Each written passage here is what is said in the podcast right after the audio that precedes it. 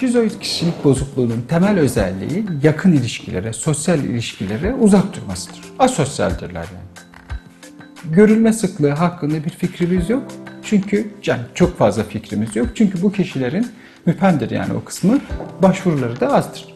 Yani bu kişilik özelliklerinden dolayı. Dolayısıyla başvuruları az olduğu için mi oran düşük görünüyor yoksa gerçekten mi az? Bunu belirlemek çok zor. Büyük alan çalışmalarına ihtiyacı var. Pek çok alanda bu kişilik özelliğinin yani işte bu sosyal ilişkilere ve e, uzaklığın, bundan kaçınmanın etkilerini görürsünüz.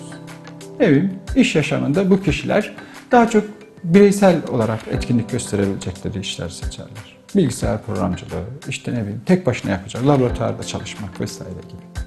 Ama buna da çok fazla tutkuları yoktur. Yani bu matematik problemleriyle, sayılarla falan uğraşmanın amacı bir yanıyla da hani bu işe çok tutkulu bağlandıklarından değil, insanlardan uzak kalabilmek için yaptıkları bir faaliyet gibidir aslında.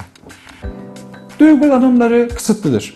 En önemli özelliklerinden biri de budur. Yani sevinilmesi gerektiği yerde öyle dururlar. Üzülülmesi gerektiği yerde öyle dururlar. Ve yani e, duygulanımlarında bir kısıtlılık vardır. Cinsel istekleri vardır. Tamdır da yani bir sorun yoktur. Ama bu ötekiyle ilişkiyi gerektirdiği için genellikle uzak dururlar. Eğer karşı taraf kendilerine bir sorumluluk yüklemiyorsa, onları zorlayacak bir tutum içine girmiyorlarsa o zaman hiç olmadık bir cinsel ilişkiye de girebilirler.